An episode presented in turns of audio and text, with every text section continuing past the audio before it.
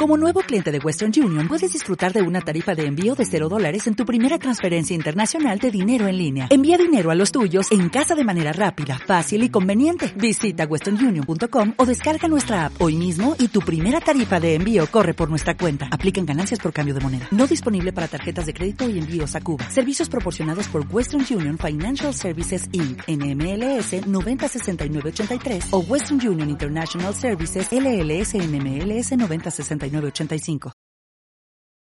A ver, señores, hemos hecho la prueba de audio y ahora lo cogéis y habláis uno encima de otro, habláis más fuerte y es pana porque se vuelve a escuchar con una diferencia de audio bastante grande, así que bueno, intentad también tener cuidado con eso. Vale, pues bueno, pues si queréis empezamos. Doy yo la intro y bueno, os doy paso a cada uno de vosotros. ¿Vale? Perfecto.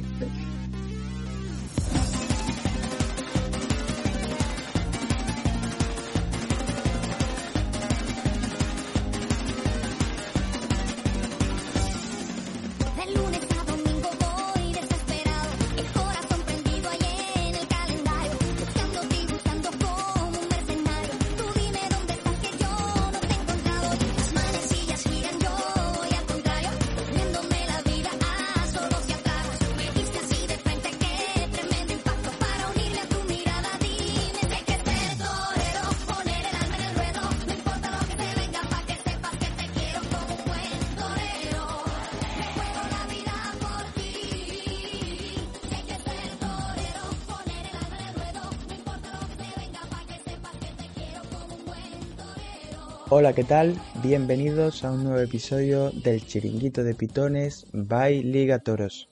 Hoy tenemos muchas cosas de las que hablar y es por eso que paso a presentar al equipo de colaboradores que están hoy con nosotros. Desde Colmenar Viejo, Iván de la Cruz. Muy buenas, Iván. Hola, buenas noches. ¿Qué tal, Rafa? Desde Sevilla, pasando calor, Pedro Casado. ¿Qué tal, Pedro? Muy buenas, Rafa. Un placer estar aquí. También desde Madrid creo que está Víctor Hernández. ¿Qué tal, Rafa? ¿Cómo estamos? Pues nada, aquí perfecto. Y por último, dos colaboradores que no pudieron estar con nosotros en el último programa, pero que nos traen noticias frescas. El primero de ellos es Dani de la Morena. Dani, ¿qué tal? ¿Qué tal? ¿Cómo estáis todos? ¿Cómo vais? Pues muy bien. Y el otro es Gerard. ¿Qué tal, Rafa? Aquí estamos otra vez. Eso es, pues hecha la presentación, si queréis empezamos con, bueno, el primero de los temas por sacarlo, tenemos varios temas que vamos a tratar esta noche y si queréis es la Feria de Ceret, donde dos de nuestros colaboradores han tenido la oportunidad de ir un año más, han ido tanto Dani como Gerard. Así que bueno, Gerard, si quieres como aficionado catalán, que bueno, los aficionados catalanes tenéis fama de ir por aquellas tierras. Cuéntanos un poco qué tal has vivido este año tú la feria. Sí, vamos porque es lo que más cerca nos queda. Este año, pues, primero enfadado con Dani. El tío no me quiso dar ni 5 minutos para una cerveza, pero no sé, tendrá sus motivos, pero vamos, que esa me la guardo. No me junto con catalanes, pero sí. Bien. Se nota. Pero te vi cantando el himno, ¿eh? Te vi ahí con los segados a tope. Pero bueno, ya pasaremos vídeo. Nada, Rafa, la feria para mí mejor que la del año pasado. La del año pasado con el Reta, pues sí que la vamos a recordar, pero fue una gran mierda. Y la de este año, pues pudimos ver una buena corrida de Dolores Aguirre. Sobre todo funcionó muy bien en la muleta. Y con Dani lo comentábamos, igual 4 o 5 toros o 4 y medio, porque igual el tercero se apagó muy pronto, pero fue una corrida dura, difícil y hay que decirlo, los toreros estuvieron bastante por debajo de su lote. La corrida de pala a mí me dejó un poco frío, pero bueno, el sexto lo maquilló, el sexto realmente fue difícil y se sintió el miedo y Damián Castaño pues hombre, te sale un toro así en Francia de estos que te cagan de verdad y con el que te puedes ganar el respeto ya para, bueno, toda una trayectoria. Y no pudo. O sea, lo intentó, le puso voluntad, pero, a ver, es comprensible, ¿no? Que no, a mí no me disgustó. Que no, sí, a ver, no, muchas pegas no le puedes poner, pero es que era un toro para hacer el esfuerzo de tu vida y en Francia ya ser un consentido. Y bueno, le faltó ese punto, bueno, le faltaron bastantes puntos y bueno, un poco una lástima. Y luego la novillada, pues, no sé, Dani, a mí me aburrió. Mira que salió a hombros Peseiro, pero fue una novillada sin ninguna personalidad, sin ninguna clase, sin... Bueno, sí, no sé. A mí... No sé. No me pareció para nada, o sea, a ver, entretenida obviamente no fue algo que digas no me hace perder la atención de lo que pasa en el ruedo, pero sí que es verdad que al final veníamos un poco de la línea del año pasado, que costó mucho mantener la atención en... No perder, o sea, costó mucho descentrarse, pero realmente no estábamos viendo nada.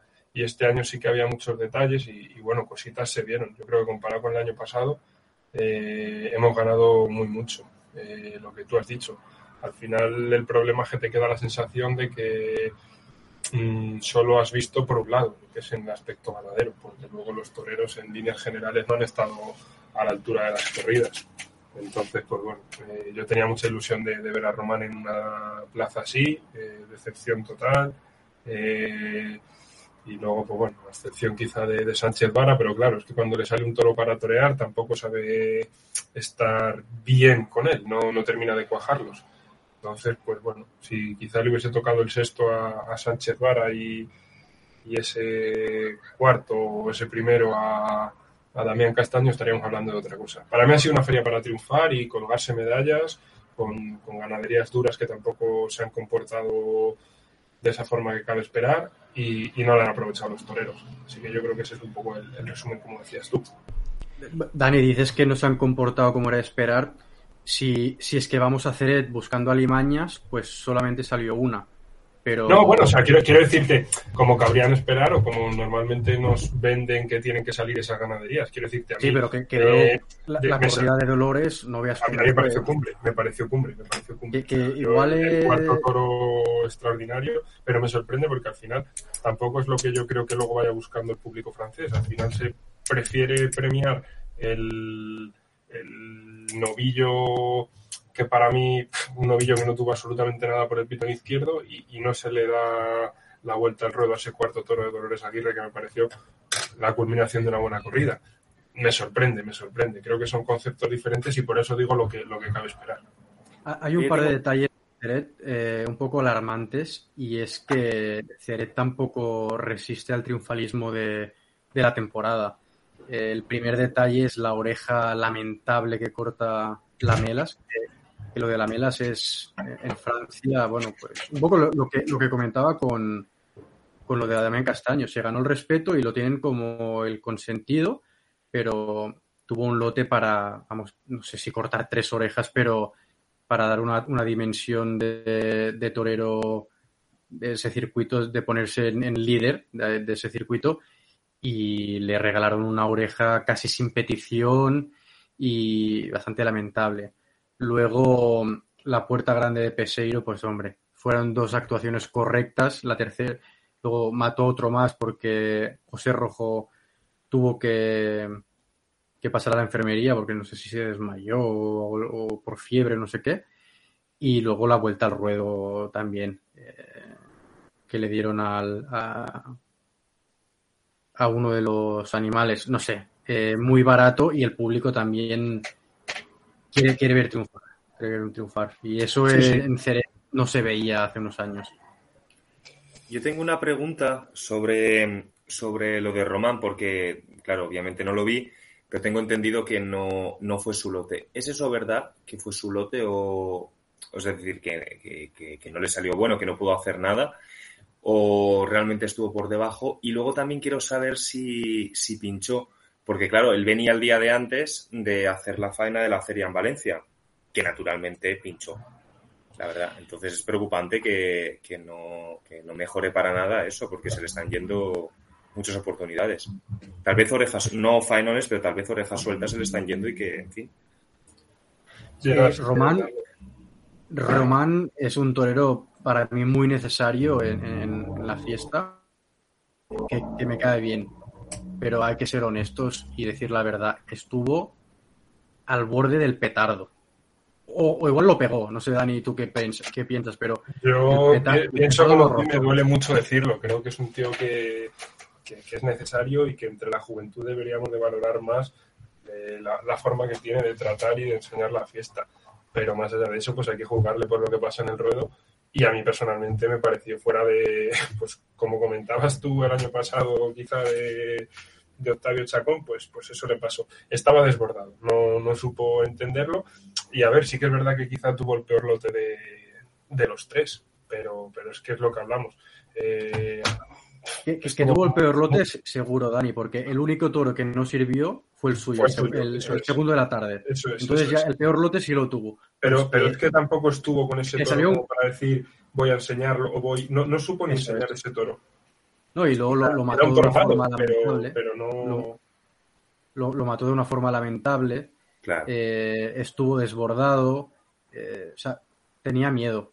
Y oye, que luego... Es de alabar, ¿no? Que un torero como Román el día anterior te mate una corrida con Morante y Roca y al día siguiente vaya a Ceret a matarte una de Dolores con Lamelas y Solera. Pues oye...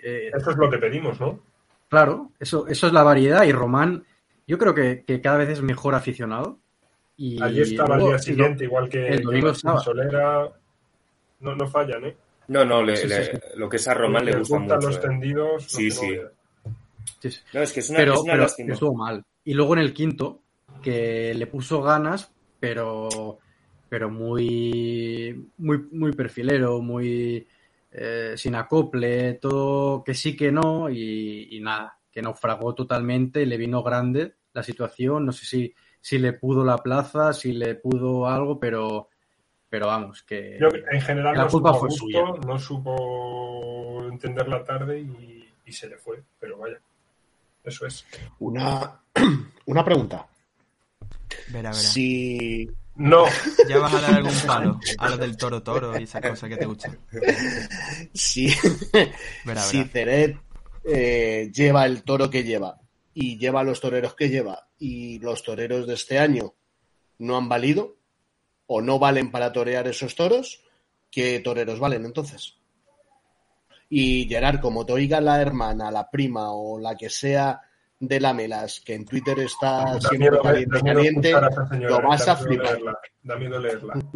Dios santo. No, sí, la tengo controlada. Pero, oye, pues claro, tendrá amor de hermana, pero... Y muchos franceses están encantados con Lamelas, pero, oye, es que cualquier persona un poco sincera, honesta o que no tenga un vínculo emocional con Lamelas... a decir lo mismo, que tuvo un lote para salir a hombros sin duda y para poner la plaza boca abajo y no, fue algo muy, muy justito. La gente salió hablando de la corrida y de Lamelas nadie se acuerda. Y de hecho hay algo que a mí me sorprendió favorablemente de uno de los matadores, y es que Maxime Solera con el capote estuvo como nunca. Solera con el capote pues tenía cierta dificultad y dejó dos buenos recibos capoteros. Luego ya en la muleta pues también ahí tratando de que sí, que no terminó de coger vuelo y bueno, ninguno de los seis matadores dio en general las dos corridas, yo creo, Gerard, se dejaron bastante en el capote también, ¿eh? Sí, pero sobre todo sí, también es verdad que hubo buenos recibos, pero me sorprendió gratamente lo de Maxime. Lo que pasa que luego ya por mucho aprecio que le tenga, luego con esa espada no puedes ir a ningún sitio. O sea, hay que trabajarla mucho. Maxime tiene un problema con la espada. Si hubiera matado, igual su público le hubiera pedido por lo menos una oreja también como la de Lamelas. Y algo que hay que comentar también, las estocadas que vimos fueron lamentables. Y de puyazos, para recordar, hubo quizá uno, pero muy justito en cuanto a suerte suprema y suerte de varas esta feria. Yo, aparte de eso, que tampoco creo que se haya perdido mucho interés en el tercio de varas. Al final hemos visto que en cuanto a la colocación de los toros se hacían las cosas con rigor y, bueno, más allá de que caigan en sitio o no, la intención estaba ahí y se le ha dado la importancia que tiene. Y respecto a lo que decía Iván, a mí personalmente no me han parecido carteles mal planteados. Pues hay toreros que pueden tener su tarde y toreros que no pueden tenerla. Yo, de todo lo que ha ido este año, pues quizás al único que no daba una segunda oportunidad, siendo un poco injusto con él, porque igual la próxima vez que toree una corrida sí voy a verle, pero que quizás sería Román, desde el punto de vista de que es el que menos me cuadraba desde el principio. Pero yo creo que todos los toreros que estaban acartelados están contrastados en ese tipo de carteles y no me sorprendería que el año que viene repitiesen 4 de los 6. O sea, al final sí. Puedes tener tardes malas y iremos a verles igual que hemos ido este año. No tiene que ver menos.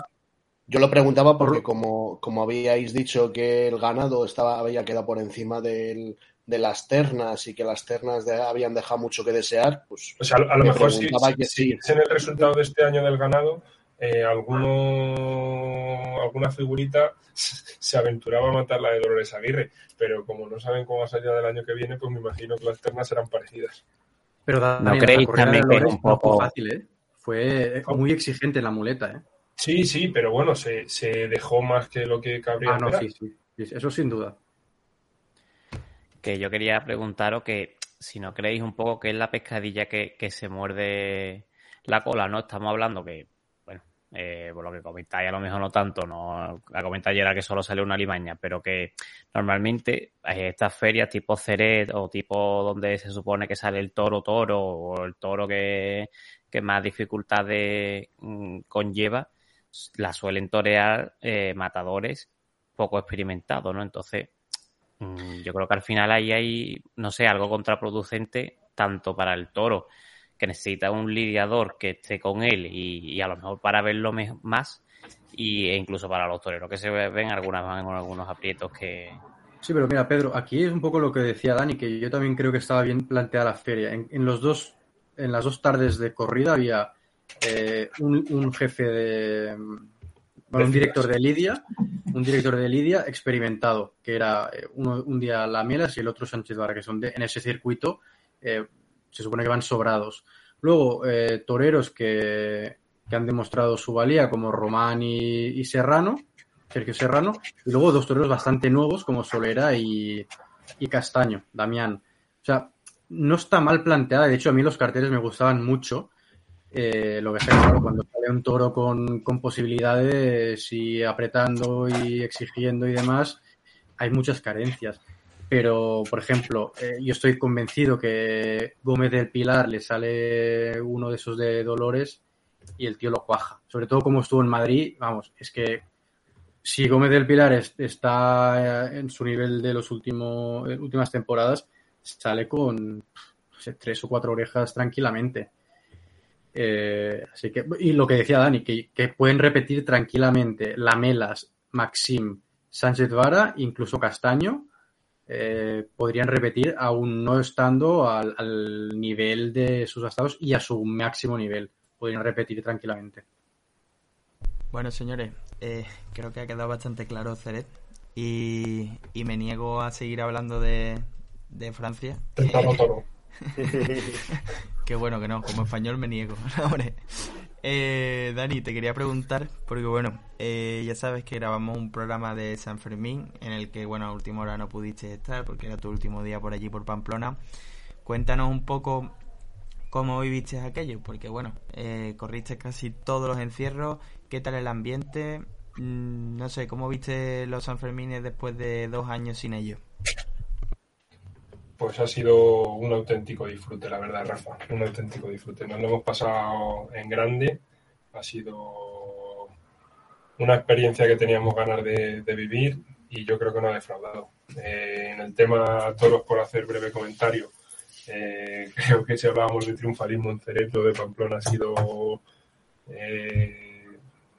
no sé si bochornoso o lamentable, pero bueno, ha dado un poco de pena, la verdad es que bueno...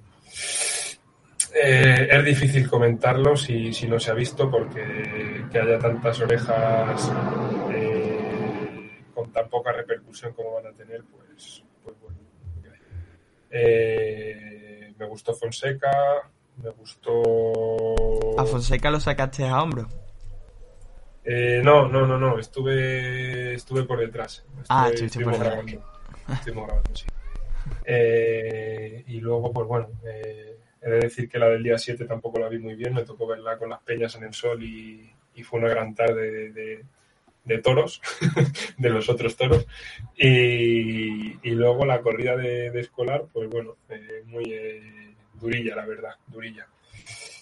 Lo demás, lo de la Palmosilla me hizo mucha gracia, estamos en casa viéndolo y eso, y pues lo que decimos, lamentable, personalmente opino que lamentable.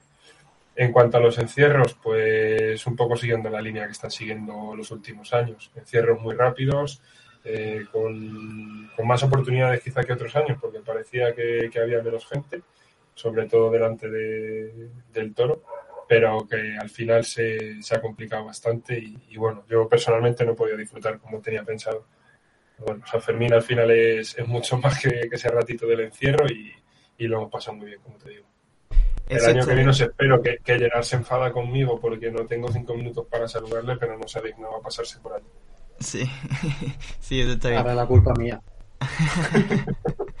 No, y una de las cosas, ya por zanjar este tema y tratar algo nuevo, y que tienen como creo que San Fermín y Ceret, que lo acabamos de dejar aparcado hace unos minutos, es el tema del ambiente, ¿no? Porque tanto en San Fermín hay, bueno, un ambiente de fiesta y tal, pero luego en Ceret también, yo que no conozco aquello, pero sí que he visto vídeos y, bueno, las cosas que habéis subido vosotros y tal, sí que hay un ambiente muy bonito, creo que antes de la corrida y luego después de la corrida también, ¿no?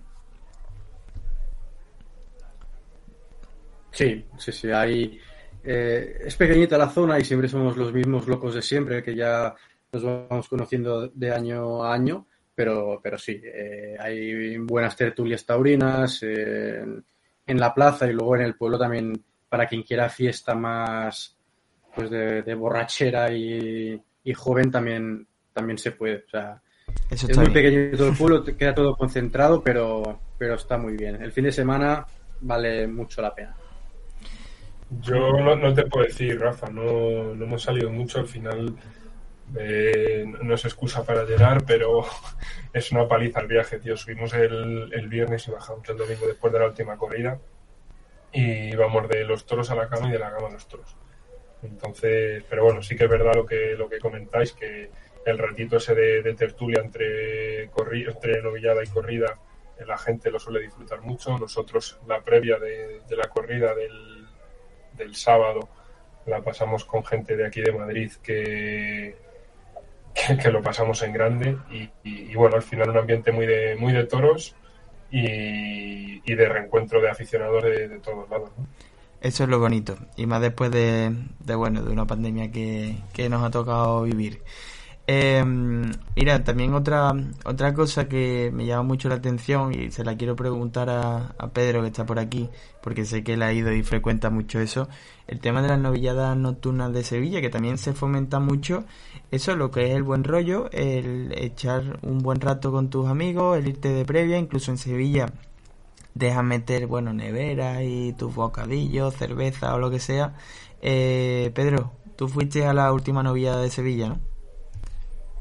Sí, efectivamente, Rafa. Este año, por cuestiones universitarias, que me pilló haciendo las prácticas y salía tarde de la farmacia, y bueno, no pude ir a las dos primeras, pero ya liberado de este asunto, el pasado domingo pude ir y bueno, pues me alegró de nuevo volver allí, porque yo creo que a pesar de ser un festejo, podríamos llamarlo menor, es una de las grandes citas de la temporada en Sevilla. Suelen ser unas noches en las que se respira muy buen ambiente, una gran cantidad de gente joven. Yo creo que prácticamente todo aficionado en Sevilla ha empezado por ir a las novilladas de promoción, ¿no? Porque gracias a los precios populares que hay, además muchas veces con ABC y con las fundaciones de aquí de Sevilla te salen hasta más baratas incluso de lo que ellas son.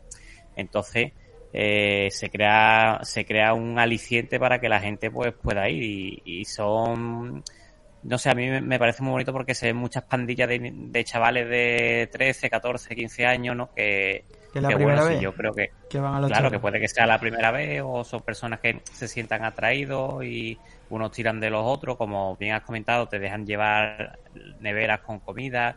Al final se crea mucha, podríamos decirlo, fraternidad entre todos, porque bueno, y ya luego la gente pues se pone, oye, pues yo he traído filete empanado, pues yo he traído tal, y al final se crea muy buen ambiente. Además se le da una oportunidad a los chavales con este formato de seis novilleros, que si bien es verdad hubo algunos años que fueron 3 novilleros y 2 novillos cada uno, pero bueno, ha vuelto al origen que fue este.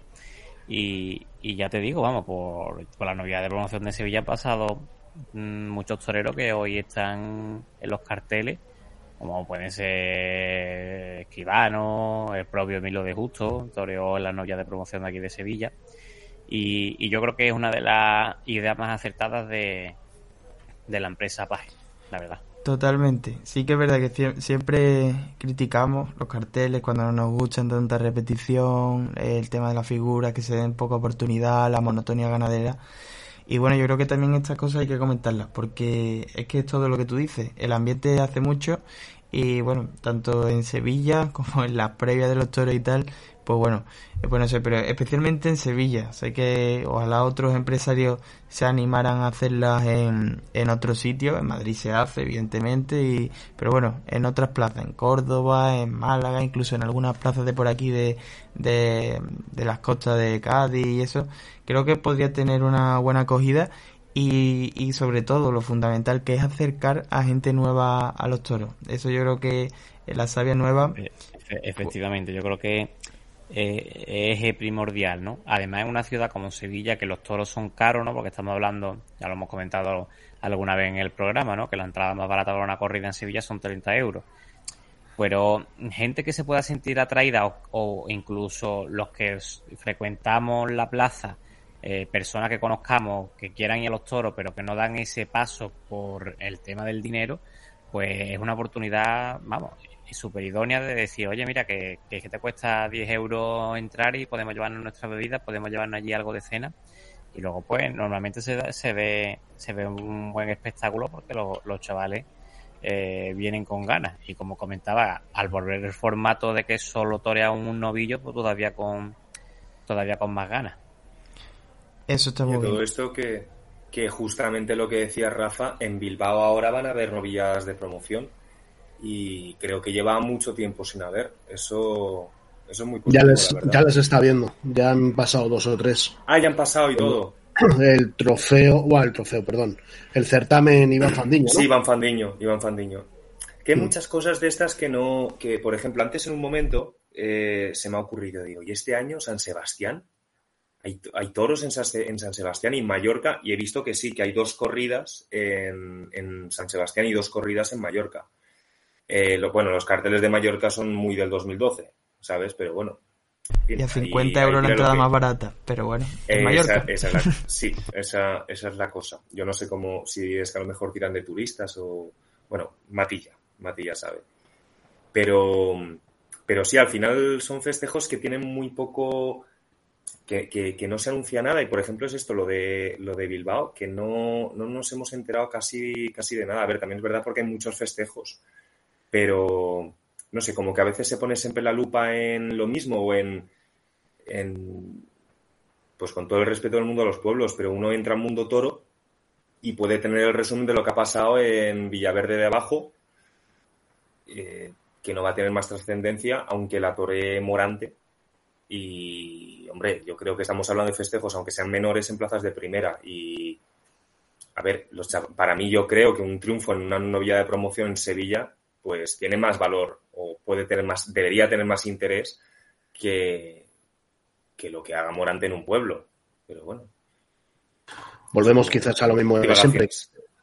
Poca publicidad de las cosas. Los medios taurinos, lo que no vende o lo que no les produce hacer caja, no lo no lo promocionan, no lo enseñan, no lo difunden.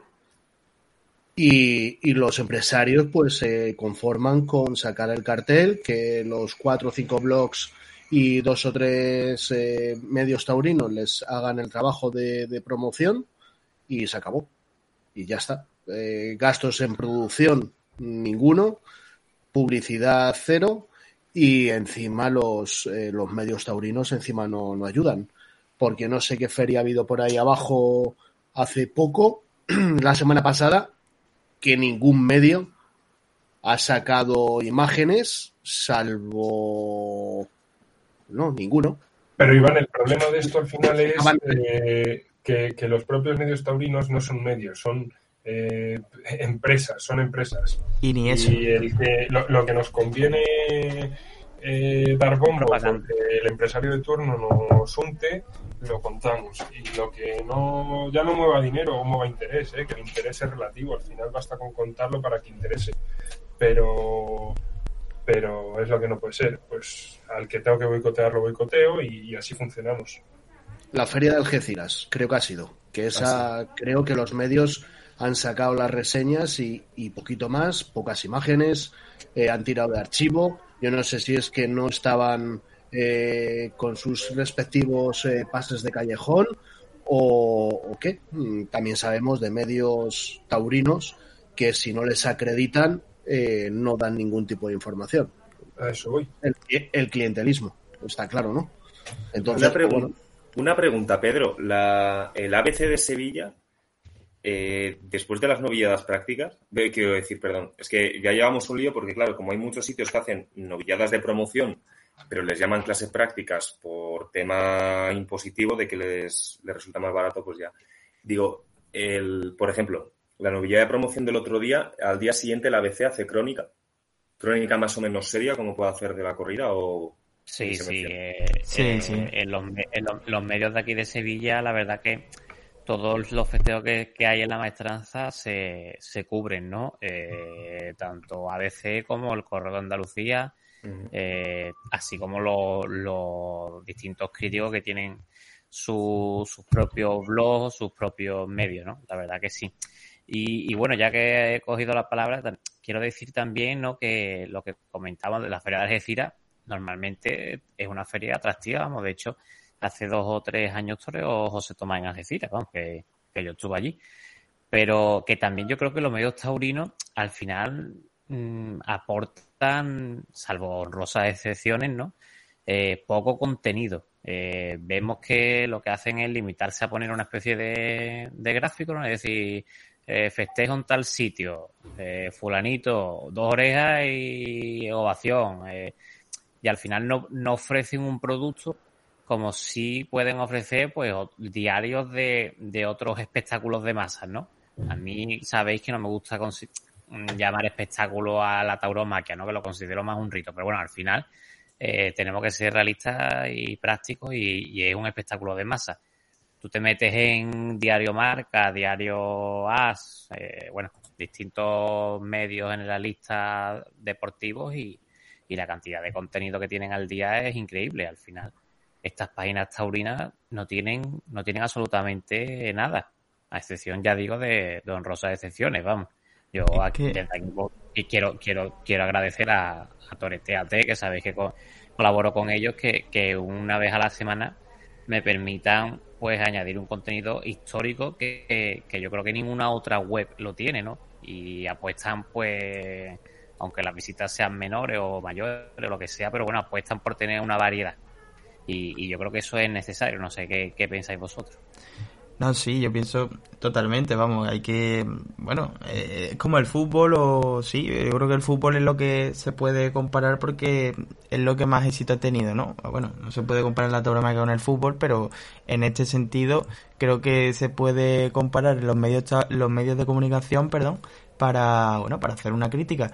Bueno, en fútbol es que hacen montajes, hacen especulaciones, hacen estudios estadísticos sobre, no sé, hay un trabajo detrás que no vemos en la tauromaquia. Pero es que luego también en el tema de los portales taurinos se suma lo siguiente, que es que tú te metes a día de hoy a... Bueno, no voy a nombrar el portal taurino, pero lo vais a saber todo cuando yo lo diga.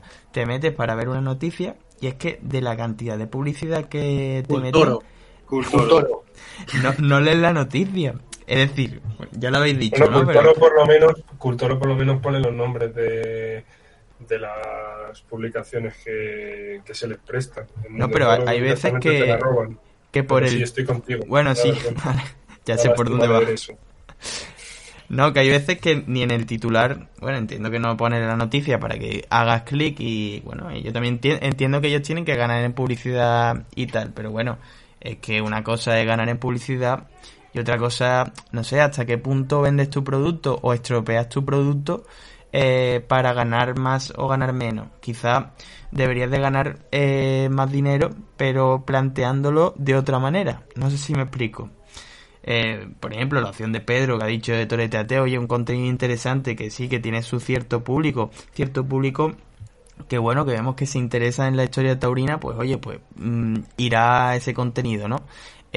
No sé, como si hacen un contenido estadístico de meterse, hacer un escalafón taurino con, bueno, en esto ya sabéis lo de las bases de datos y esto que hay ahora, el Big Data, pues oye, pues se podrían sacar, creo que cosas interesantes o herramientas así, pero bueno, yo creo que es que la tauromaquia, como siempre, vamos muy atrasados y ya está, es lo que tenemos. Además, la sección rosa de las mujeres y novias de los toreros. Sí, pero bien. Es que eso siempre lo ha habido y eso ha sido lo que ha llevado muchas veces gente a la plaza, el conocer a un torero por la prensa rosa, tanto que eso luego nos molesta, o tal o cual, eso lleva gente a la plaza. Yo estoy deseando que reaparezca Ponce. Han aparecido ya en Instagram. Ponce podría... No, que digo que el tema de Cultoro, por ejemplo, pues oye, pues llevan ya mucho tiempo haciéndolo así y me consta que no les va mal, no les funciona mal el negocio avasallando a publicidad. Debe ser que, claro, que tanta publicidad al final te equivocas y pinchas. Pero que... Pues, yo he dejado de entrar. No, yo sí. No, yo también. Muchas veces pregunto que creo que sale la noticia para evitar darle el clic. Pero no por nada, sino porque es que... A ver, es incómodo, es molesto, en plan, no sé, pero bueno. Es que no sabes dónde empieza la noticia y dónde acaba. Claro. Pero sí, es que más allá de eso, aunque pueda sonar un poco, sí, a ver, muy poco honesto, pero es que ni siquiera tienen habilidad para, bueno, ni habilidad ni ganas para exagerar ni para inventar rumores y bulos, y en fin, darle vidilla a esto. A ver, que ya digo yo que es un poco honesta, pero no se está hablando nada en verano de... Pues ni de que este cambio de apoderado, bueno, aunque eso tampoco es que haya sido nunca muy interesante, pero no sé, siempre se soltaban sondas, que si Morante podría matar esto, lo otro, que si reaparece no sé quién, que si se va no sé cuántos. Y sí, no es, o que expliquen, por ejemplo, por qué claro. Padilla y Pereira ya no van juntos. Que, oye, mira, o sea, pues sí, pues justamente. Claro. Pues la mierda. El problema es que los medios viven de los toreros. Claro. Tú ves, claro, pero claro. Pero que aparte tú ves, pero tampoco entiendo yo, hay cosas que tú ves revistas de antes y Morante de novillero, vale, que Morante era Morante, pero lo ponían y lo exageraban, y ahora mismo, por ejemplo, después de lo de, a ver, parece que lo de Ginés ayer en Santander estuvo muy bien, pero no hay nadie que le cante, o sea, nadie que... A ver, es que también es yo como empresario lo potencia o como apoderado. También te digo una cosa, Víctor, al final igual, cuando no hay crítica tampoco puedes bañar a un tío en elogios. Claro. De noche, ¿sabes? Quiero decirte, si no hay un tío que cuando pasan las cosas para mal las diga, decirlas siempre para bien cansa. Entonces hay que, no, yo creo que enmascararlo, y es el problema también que surge ahora. Es que no es ni información, o sea, eso es no hay nada. Bueno, sí, eso es, no, realmente es eso, información, pero no hay nada de opinión ni... No, datos. Eso es. Pues lo que decía, no sé quién lo ha comentado antes, me parece que ha sido Pedro, que decía, pues hay es un huequecito en el que se pone no sé quién, plaza de toros de no sé qué, un tercio de entrada, con los toros muy bien presentados. Bueno, la entrada... Buen juego. No sé quién corta, buen juego, sí. Sí, en líneas generales. Es un copia y pega totalmente. Sí, eso, plantilla, una plantilla. Que es un mal endémico, que no solo afecta a los portales taurinos de internet, ¿no? También va a las publicaciones escritas y que salen en papel, tanto en medios o periódicos de tirada nacional como de autonómicos o provinciales, e incluso a la tele, ¿no? Vemos como Canal Plus, que es ahora mismo el único medio que existe, digamos, o accesible 24 horas sobre toros, el contenido que ponen es prácticamente el mismo, ¿no? Es que a mí que me interesa una corrida del 2001 en la que no pasó absolutamente nada. Y es que tú mañana te va la programación y tienes eso. Que se hacen programas buenos, ¿no? Que Canal Plus tiene programas muy buenos, como por las rutas del toro, etcétera, etcétera. Pero que al final yo creo que falta, como todo en el mundo del toro, un poco de innovación. Las entrevistas son muy planas, o sea, tú coges una entrevista que le hacen al Juli mañana y la comparas con una entrevista que le hicieron al Juli hace 8 años y es exactamente la misma. Es que entonces no aporta nada. Pero, ¿y no será porque lo que falta son grandes profesionales del periodismo? Como no hay dinero en ese mundo del toro para el periodismo, no se puede contar con los mejores profesionales y pasa lo que pasa, que... Yo creo que más que habría que ver el dinero que ganan los principales espadas en el periodismo taurino, que eso no lo sabemos, que yo creo que no es poco. Yo no sé si es falta de dinero o son dos, son dos, bueno, son 4 o 5 años. Sí, es lo que dice Dani. O sea, es que no hay hueco para la crítica directamente, o sea, es que no, y en exclusiva no se puede. En exclusiva se pueden dedicar el Zabal La Serna, Antonio Lorca, me imagino, pero incluso el Juan Diego Badueño, aparte de columnista, que decir, aparte del tema de los toros en el mundo, es columnista y va sacando series, pues que si de vida nocturna madrileña, que si este grupito indie, que si tal, que si solo quisiera hacer toros. A ver, realmente se podría, periódicos de tirada nacional podrían tener perfectamente, pues, varios tíos, 2 o 3 tíos, dando vueltas, cubriendo todos los festejos, a toda página, cada día, en la sección, el festejo de más importancia, y luego, pues, los otros pasando una nota, pero que claro, que ya no... Es que en general ya no se vive tanto de esto como antes. Es que eso hay que tenerlo en cuenta. El país ha despedido a muchísimo... Bueno, pero el país podría hundirse, pero...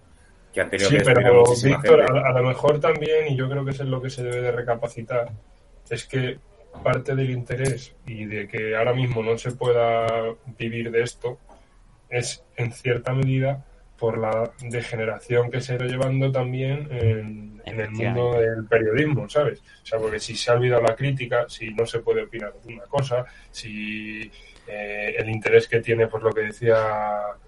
Pedro, el interés que tiene el leer una revista o leer un portal cualquiera es nulo, pues al final eso ha ido degenerando en lo que tenemos ahora mismo.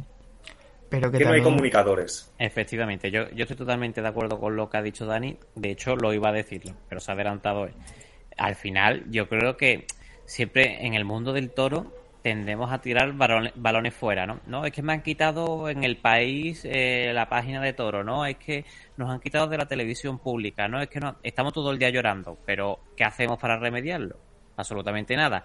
Y encima, el contenido que hay, que es accesible o que la gente puede consumir, el aficionado taurino puede consumir, es nefasto. Entonces, ¿quién tiene la culpa?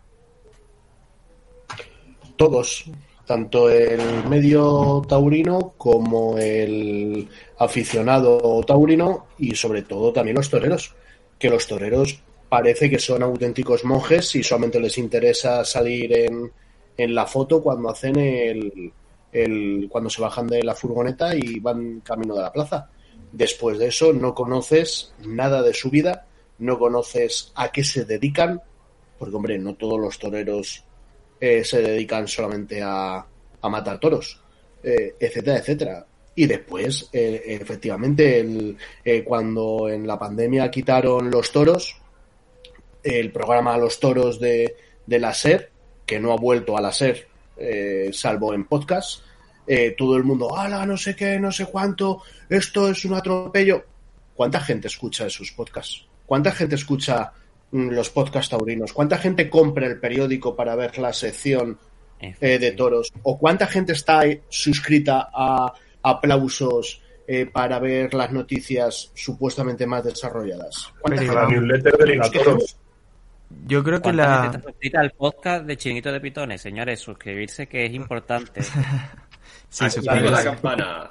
Activa la campana. No, pero eso que dice Iván es totalmente cierto, ¿no? Pero porque no da nada. Yo me considero que, o sea, vosotros que me conocéis y la gente que me conoce sabe que yo invierto un dinero al mes en publicaciones taurinas, tanto en libros, en fotografías, bueno, lo que sea, ¿vale? Yo no compro ninguna revista taurina de la actualidad porque es que no me aporta absolutamente nada. Entonces, si un cliente potencial, o por lo que yo me considero, incluso, por ejemplo, también consideraría a Gerard en este caso, que somos clientes potenciales y no lo compramos, oye, a lo mejor es que porque tenemos toda la culpa. Es lo que pasó con Seis Toros 6, que Seis Toros 6 cuando salió fue una revista revolucionaria, ha sido una revista de referencia, ha sido una gran publicación taurina, pero cuando terminó la vida de Seis Toros 6, Seis Toros 6 no aportaba absolutamente nada. Porque era una revista de es que tú la veías en el kiosco en comparación con otras que había de otros temas y la veías desfasada. Claro, la veías iba desfasada. 20 años entonces, igual. Claro, entonces todos son lloros. Es que ya no va a salir más Seis Toros 6. Pero ¿cuántos de vosotros comprabais Seis Toros 6? O montad un nuevo Toro 6. Claro, es que aquí también pasa eso, porque, o sea, eso es lógico al final, que las publicaciones y todo tienen una vida, tienen un ciclo. Justamente hoy, también para que lo vea, es que lo que está claro es que si no se consume es porque no es atractivo. Entonces, yo justamente hoy, en una librería de viejo, me encontraban postales de la Lidia, pero de una colección que sacaron bien editadas, y no costaba mucho, eran 20 pavos, pero bueno, me los he dejado eso, dinero que no me dejaría ni de coña en aplausos, por ejemplo.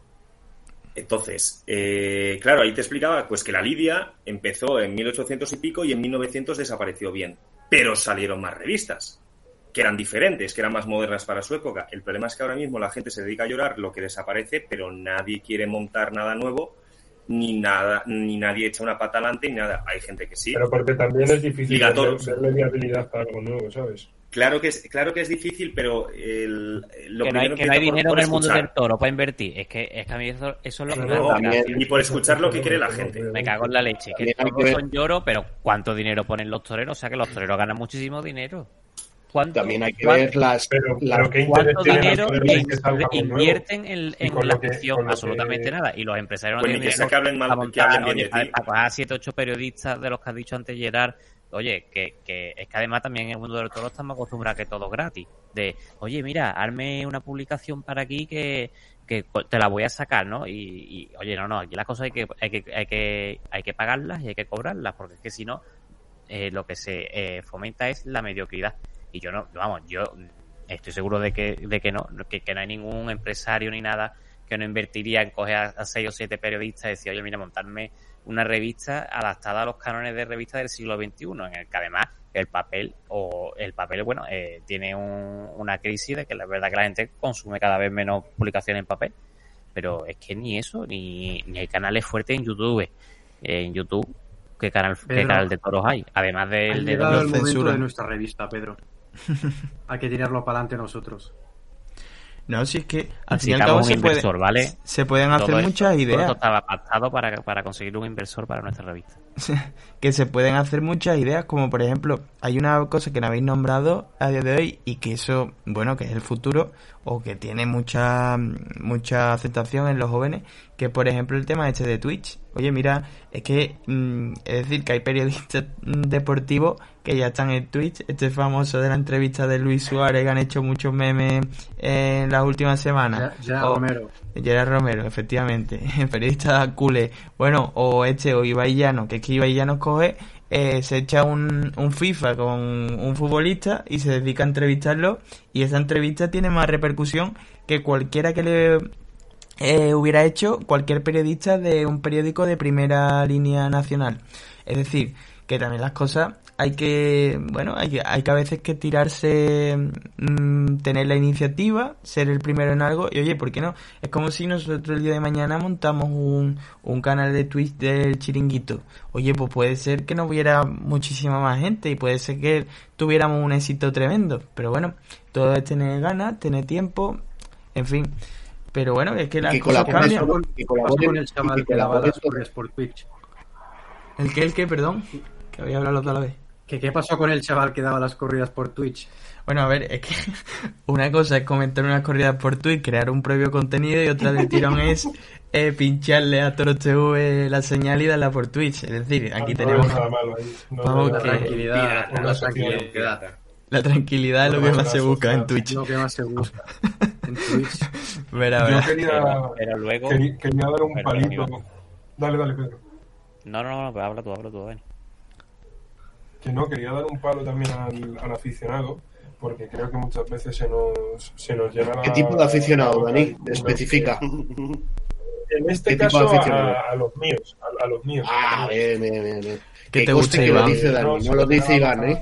Eres el enemigo ya de los del Toro, Iván. Te van a pegar un día de esto.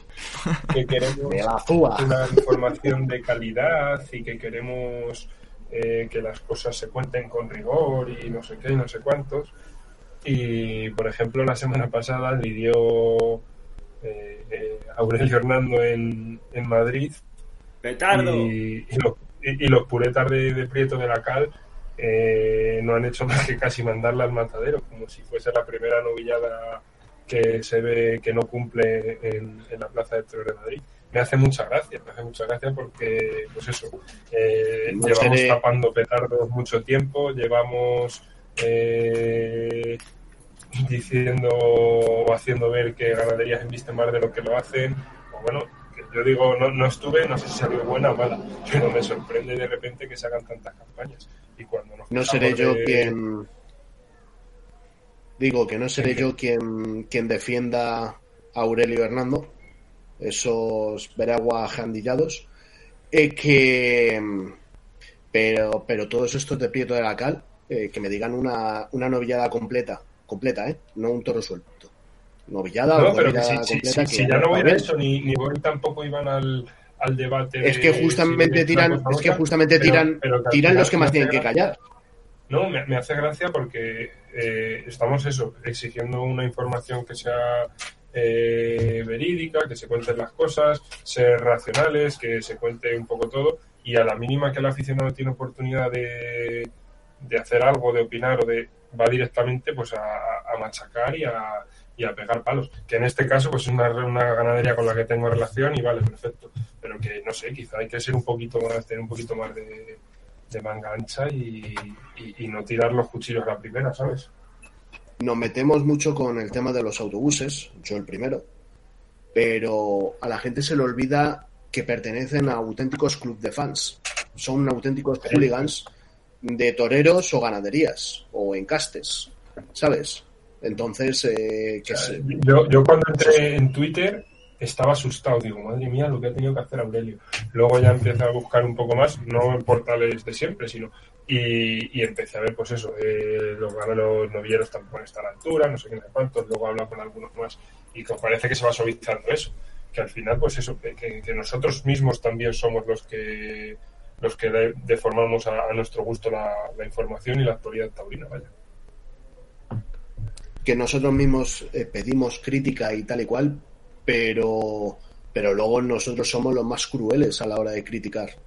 Una cosa es criticar y otra cosa es hacer lo que hacen auténticos talibanes que van ahí a destajo a todo. Es que no dejan títere con cabeza. Hay gente por ahí que es que no le gusta nada.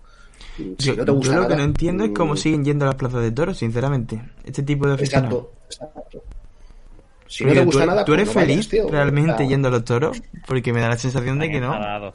Si yo no soy feliz con algo... Es que viven en un mundo paralelo, porque yo creo que ellos buscan o tienen idealizado lo que es una corrida de toros, que yo creo que es que no ha pasado nunca. No existe. Lo que ellos buscan es algo, una utopía. Muchos de estos aficionados se van, ¿no? Que esto antes no pasaba. Y a lo mejor son aficionados que tienen 14 años. ¿No? 20 años. No sé, yo tampoco voy a hablar. Aquí somos todos jóvenes, menos Iván. Lo siento, Iván, siempre tenemos que nombrarte. Eres la excepción. No, pero... Que joven de espíritu, coño, que lo importante. Claro. No, pero a mí tampoco... Hay mucha experiencia. Me gusta hablar. Yo creo que hay que buscar un poco... años estás bien, tío. Yo creo que hay que buscar un poco... Sabía que tú me comprendías. Ahí estoy de acuerdo con vosotros, pero creo que que al final, el momento en el que se caiga en esa, en aceptar todo lo que nos venga, también perdemos. O sea, que hay que saber sentarse a ver al Juli, hay que saber sentarse a ver una de Prieto de la Calle. Hombre, claro, pero no, el Juli que no podemos irnos ni a un extremo ni a otro. Al final los extremos son absurdos, ¿no? Es que, yo quería volver, para no perder el hilo de la conversación de antes, o incidir en una cosa que ha dicho Iván sobre los toreros. Yo creo que mucho del mal de esto de la difusión de la tauromaquia, la culpa es de los toreros. Que no salen de la zona de confort. De decir, tú no has visto nunca al Juli hacer algo diferente que no sea torear, o está en el campo tentando una vaca, o ejercitándose en el acoso y derribo. En fin, es que no saben nada más. Y además yo creo que también han perdido una cosa que es acudir a los actos sociales que se celebran tanto en España como en otros sitios. Antes, en cualquier acto social estaban los toreros representados, ahora no, o bueno, o van a pocos, y a los que van encima le dan caña a la gente, alguna aficionada. Muchos se meten con el Cordobés o con el Jesulín, y son auténticos monstruos de la tauromaquia por muchas cosas, pero también por llevar gente a los toros y divulgar los toros en todos los medios, en todos, porque en cualquier momento que salen en televisión, en prensa, en Instagram, en cualquier sitio, siempre terminan hablando de toros, siempre. Y hombre, eso es de agradecer, y gente como ellos, toreros como ellos, auténticos figuras del toreo, deberían de salir más a esas cosas. ¿Por qué no ver a Morante de la Puebla freír un huevo en MasterChef? Es un decir, O al Juli sentarse con Ana Rosa para contarle su día a día. O Enrique Ponce, que salga a contar su vida personal. Si ya todo el mundo lo sabemos, pero... Claro, pero eso... Exacto. Pero sí, Iván... Claro, pero eso por ejemplo... Desde aquí invitamos a Enrique Ponce para que se sincere en este programa. Moveremos hilos. Sería precioso, ¿lo imagináis? Pero eso... A ver, eso es lo principal para atraer al gran público, pero ya más allá de eso, es que hay cada torerito por ahí que dices, pero tío... Un mano a mano, Cuevas con Ponce, enfrente, sentarlos aquí, todos alrededor...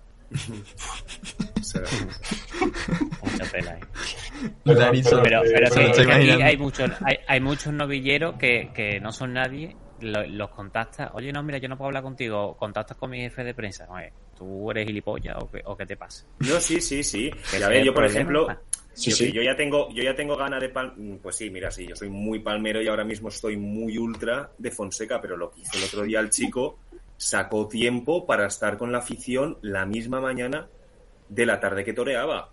Que yo no lo había pasado peor en la vida pensando en plan, como luego él no se vea a él, no se encuentre bien y tal, joder, me vas a ver mal a mí que tal. Creo que decir que ya estás viendo una persona que quiere estar cerca de la afición, que lo disfruta y claro que naturalmente pues también se quiere promocionar, es que es lo lógico, pero aquí hay cada tío.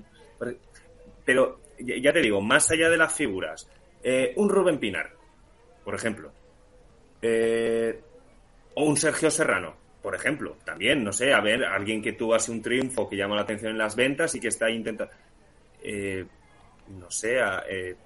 también tendrá sus seguidores, aunque sean sus primos, su familia y todo esto. ¿Hacen algo alguna vez? No sé, yo qué sé. Gómez del Pilar, ¿de dónde es? Es de aquí de Madrid. Coño, tendrá alguien tendrá, o sea, joder, a mí luego en Twitter parece que son un montón, ¿sabes? De gente que sí que les gusta Gómez del Pilar. Bueno, pues, oye, tío, Gómez del Pilar, ¿no se te ocurre quedar un día ni que es en el Puerta Grande o coger y más? Es que, ¿y después cómo quieres que te conozcan? Es que de verdad hay cada cosa que no... O Juan Ortega, lo mismo. A ver, Juan Ortega se le conoce mucho, ¿vale? Paula Aguado también se le conoce mucho. Pero bueno, tío, no sé. Pero sí, no. Contactos con la afición, cero. Pero vamos, es que no hay que contactar con la afición, hay que contactar con los modernistas, ya sabes, del momento, con la farándula, con los Instagrams. También, pero yo más para más humilde, ¿sabes? Para la afición también es importante. El que no es nadie, sí, pero yo me refiero sobre todo al que no es nadie todavía en esto, ¿sabes? Que ni siquiera, si te da vergüenza estar con la... O sea, yo es que no lo entiendo. ¿No te da vergüenza ponerte delante de 10.000 o 5.000 o 8.000 tíos para verte torear, pero después te da vergüenza estar con la gente para hablar? Y ya, pues ya sí te digo... Oye, sí lo hacen esto, ¿eh? También hay que ser un poco... Sí, no sé, Gerard, pero sí, van a actos premeditadamente, todo preparado, claro, y muchas veces... Hombre, se invita el club taurino de eso y lo otro. Muchos sí, de ellos después no están en un ambiente distendido, vamos, te lo digo yo que dirijo una asociación aquí en Sevilla, tú, bueno, aquí todo... Bueno, yo también aquí... Sí, ya, por eso, pero que tú sabes que todos los toreros que lo saben, todos los toreros no son igual, porque yo he dado premios a toreros y después de la gala de premios formal tenemos una cena y no venía a la cena, coño. Es que sí, son las cosas, tío. Sí, aquí también pasa a veces, pero son más cercanos que los futbolistas, por ejemplo, o que cantantes o que actores. Por lo menos tenemos la oportunidad de tenerlo un rato con nosotros y son bastante más cercanos que otro tipo de personaje público. Que luego, es que los futbolistas y los cantantes se saben. La fama de la máxima figura del toreo no es comparable a la fama de un futbolista medio. Claro, mira los seguidores de Instagram. Es que Cristiano Ronaldo tiene 50 pero la fama de un seguidor de Instagram no indica nada. O sea, las influencers esas tienen la tira de seguidores, pero no son famosas. O sea, no. Son bueno, pero las invitan a actos, son visibles. No son nada. En cambio, un torero fuera de... O sea, no son nada en la red, pero sí lo son en la vida real. Las tías que tienen 200.000 seguidores, ¿quiénes son? Ahí no son nadie. Roca Rey, sí, pero Roca Rey tendrá 300.000 o 200.000 y... Pero hablan de ellos, Gerard. Y el problema está en que hoy en día no se habla del mundo del toro, no se habla. Y cuando se habla para mal. Cuando hay sangre, cuando en los bous al carrer ha habido muertos y cuando eso. Es lo único que se habla. Hay que intentar llegar al aficionado, no, porque al aficionado nos conformamos con velo en la plaza, con velos en entregas de premios. Claro, es que ya no van ni a las presentaciones de los festejos. Es que ya no van ni a eso. Pero vamos, que es hay muchos que no van ni a recoger los premios, ¿eh? También.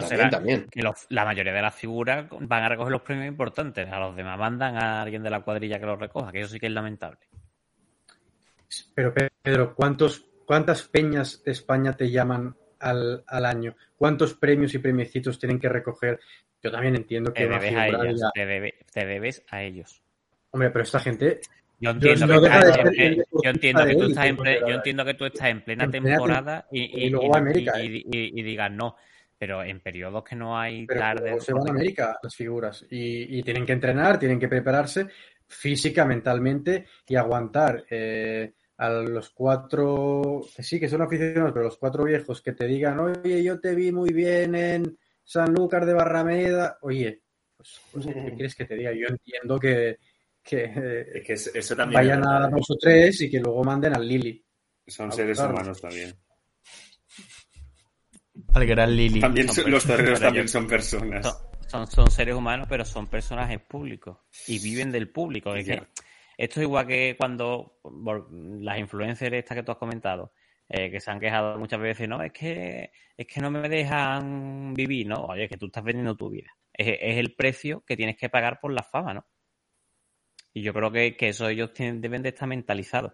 Yo, sinceramente, no veo de recibo que haya toreros que vayan a los actos o vaya a algunos actos que no van ni a todos y bueno, y luego vamos a ver que yo he presenciado como máxima figura del toreo hay 10 o 15 chiquillos esperándolos en la puerta del hotel para hacerle una foto, para charlar un minuto con ellos y no decirles ni hola, ¿eh? Eso lo he presenciado yo. Y me ha pasado incluso a mí cuando era un niñatillo que me iba a hacer esas tonterías. Vamos. ¿Quién te rompió el corazón, Pedro? Me lo rompieron. Esaú Fernández. Decir que yo creo que eso no es de recibo, la verdad. Pedro, te rompió el corazón Esaú Fernández, reconócelo. Sí, pues, sí. El problema de esto, ¿sabes cuál es, Pedro? Que estamos intentando comparar un futbolista que tiene a 1.000 personas recibiendo en el aeropuerto con un tío que tiene a 10 chavales en la puerta de un hotel. Ese es el problema. Y deberíamos... Pues entonces habrá que cuidar a los 10 chavales. Por eso te lo digo. Que yo igual que doy la razón en que no se puede acudir a todos y cada uno de los premios que les pueda dar a Roca Rey a lo largo de una temporada a lo mejor, creo que no es difícil el estar en un sitio y dar un abrazo a un chaval o hacerte una foto con él. Cuando son 10 los que tienes detrás. Sí, sí, claro. Es que no cuesta ningún trabajo. Y ya te digo, yo lo he presenciado con máximas figuras del toreo. Que luego hay otros, como bien dice Gerard, oye, que son gente de puta madre. Yo he tenido la suerte de conocer a muchísimos toreros y hay otros que son de puta madre. Pero es que después te sientes realizado como aficionado. E incluso yo creo que ellos se crean una fama positiva en ese sentido, ¿no? Pero no sé, vamos, yo sinceramente eso creo que es uno de los peores o de los mayores fallos que tiene el mundo del toro actualmente. El problema, yo creo que esa fama no les importa mucho. Al final, yo creo que esa gente verá, por ejemplo, a Fonseca y tampoco les debe importar la cercanía que tenga con su afición o con su gente o... No, es que Dani va de personas, yo creo que ya no miden ni la rentabilidad de eso. No, es que simplemente hay personas pues que sí que son educadas, hay personas que no, hay personas que tienen mucha afición y hay otros que pues eso, que no, que pasan. No, lo que está claro es que no me veo a ni uno, pero a ningún torero del escalafón haciendo una peli. Una peli que, por ejemplo, sí que hacía, que si Camino, que si Palomo, que si El Cordobés, que si El Litri. Es que, pero ni de coña, es que no me los veo ni de coña, pero no sé, porque sobre todo se pensarán que es algo como rebajarse o... Y Víctor, ¿no tendrían miedo eso? A los 4 talibanes de Twitter que les dirían de todo? Que si chufla, pues sí. Que si vaya torero... ¿Y ahí la culpa de quién sería? Pues sí. Porque pues claro, de los talibanes... No, ya no solo eso. Lo que Román puede hacer una película. Que claro, no tiene que hacer una película. Las figuras del toreo se preocupan de lo que comenten en Twitter. Yo creo que sí. ¿Tres tontos? Sí, hay muchos que sí. Porque las redes sociales, quiera que no, son muy cercanas. No, sí, Pedro. Y hay muchas que tienen cuentas B. Yo soy Morante de la Puebla y me importa un carajo lo que opine de mí un tío que tiene 1000 seguidores en Instagram. ¿No? Bueno, pero... Yo creo que no le importará tampoco cuando fue a la Asociación del Toro de Madrid. Cuando fue ahí es porque se los quería ganar. O sea, claro. Oye, chapó por la Asociación del Toro, chapó por Morante por abrirse, pero yo ahí vi un interés de Morante. A Emilio de Justo tampoco le debe dar igual, ¿eh? O sea, tú me dices un Julio, un Roca Rey, seguramente sí, pero no, estos toreros no... Roca Rey tiene cuenta B... por ahí, es decir, que lo he pillado yo, así que... Y sigue al taurineo. No voy a decirlo por aquí, pero bueno. Y hay alguno que otro más también lo tiene. Que bueno, son cosas que más o menos uno se da cuenta. Así que esto evidentemente no se puede decir públicamente, ¿no? Pero bueno. ¿Victoria Federica tiene cuenta B? No lo sé. Ahora si quiere le mando un WhatsApp y le pregunto. Hombre, no tengo el número. Bueno, que eso, que también lo que decía Víctor. Es verdad que también el hecho de hacer una película yo no veo a ninguno, pero... volvemos a lo de siempre. Quizás el hecho de hacer una película ahora, un documental, lo que sea, es hasta anticuado. Lo que tiene que hacer es que si ponerse a jugar al ping-pong en un canal de Twitch mientras uno le hacen unas preguntas o preparando algo de cocina, yo qué sé, cualquier cosa. Pero yo creo que lo mejor sería es que Morante acuda a la velada del año esa de Ibai el año que viene. Claro, y pegarse con alguien, con Bustamante. Morante es buen boxeador. No, con Mr. Jagger o nada. Que reviente duro ahí a ese tío. Oh. No, es que Morante puede dar la sorpresa ahí. Sí, Morante llora. Es que les conocemos y todo, ¿eh? Además la haría desplante, ¿sabes? Que eso sería... Eso sí. Bueno, entraría con Rafael, ¿no? La entrada antes del combate sería con Rafael, Mi Gran Noche, cantando él. No sé, viendo a Morante, no sé, capaz que le echen también algún gallo o algo al terminar, no sé, tendría preparado algo. Del Betis seguro. Que vaya con un botijo. Imagínatele con un pañuelito metido ahí en los pantalones esos que se ponen y cuando le tiene al otro en el suelo le saca y le seca las lágrimas. Claro, las calzonas de lunares, algo así, o con bordado, con alamares, no sé cómo sería. Reímos, pero realmente ¿qué cuesta hacer eso? Pues sí, mira, que se fuera con un botijo para el agua ahí sentado, pues, hombre, con el botijo, claro. Cuesta mucho, Iván, yo creo, porque para Ibai a lo mejor son problemas, y igual que puedan ser, pues, ¿por qué no ha ido Román a la Resistencia? Si claro, aplicado que no sabe nadie quiénes son. Por el simple a ver, Román a la Resistencia, no vaya, pero ¿cuánta gente ha pedido? Que digan, no, pero gente, tontos que... ¿Cuánta gente ha pedido a Román hacer entrevistas o tal o cual? ¿Cuántas entrevistas da Román? Ninguna. Ninguna. Entonces, olvidémonos también del tema de Román con la Resistencia, que ya cansa. No le van a llamar. Es torero, no le van a llamar nunca.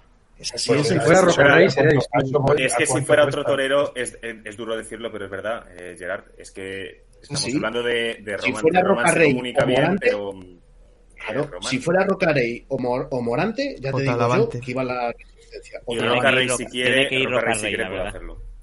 Claro. Coño, Talavante fue el de Buenafuente, ¿no? Es verdad que no estaban las cosas como ahora, pero bueno, que luego es verdad que dijo algunas cosas. Al hormiguero. Al hormiguero. El Julio al hormiguero y Manzanares. También el Cordobés. De años también. Sí, bueno, las cosas cambian. También ellos tienen diferentes representantes que bueno, que se mueven en ciertos ambientes y eso y no. Pero bueno, que es eso, que yo creo que tienen que ser conscientes de la situación que pasa, igual que, bueno, no sé si habéis seguido lo de la velada se apuntó Bustamante porque hubo uno que se cayó. Bustamante, que es un artista que está ya un poco más de capa caída, ¿no? Oye, pues fue el primero en saber que eso mueve gente y que eso, oye, les puede dar diferentes oportunidades, puede hacer que llegue más gente joven. No sé, Bustamante ahí estuvo avispado. Bustamante, llámese Bustamante o el representante o quien sea. Pero bueno, que eso es un ejemplo de que oye, que el futuro quizá es este tipo de cosas. Luego es como todo, luego habría un montón de aficionados que lo criticarían por Twitter si lo hiciera algún torero y eso, pero bueno, no eso creo, ya... si va Morante no creo. Pedro Jorge Márquez, si nos escucha, llama a Ibai que queremos para Morante el año que viene allí. Es verdad. En el ring. Pedro Jorge Márquez es el que mueve todo. Bueno, chicos, si queréis llevamos ya 1 hora, casi cuarto de programa. Y quiero decir una última cosa para despedir, que bueno, que a todos los que nos estéis escuchando, hemos criticado a los medios de comunicación y bueno, hay una cosa nueva que ha salido, que ya lo comentamos en el programa pasado y ahora también lo volvemos a comentar, que es Liga Toros, que bueno, que ha creado una newsletter en el que, bueno, pues da una visión un poco así más novedosa, con otro rollo. Ya que estamos acostumbrados a esas noticias de Cultoro, de Mundo Toro, tal, pues bueno, pues esta gente quieren hacer algo mucho más novedoso. Así que bueno, os invitamos a que os suscribáis a la newsletter, que además dentro de poco van a anunciar noticias muy frescas. Y poco más, si queréis lo dejamos ya por aquí.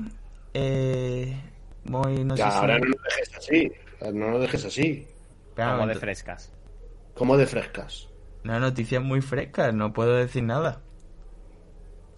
De verdad. ¡Vuelve Reta! ¿Tú puedes decir algo, Iván?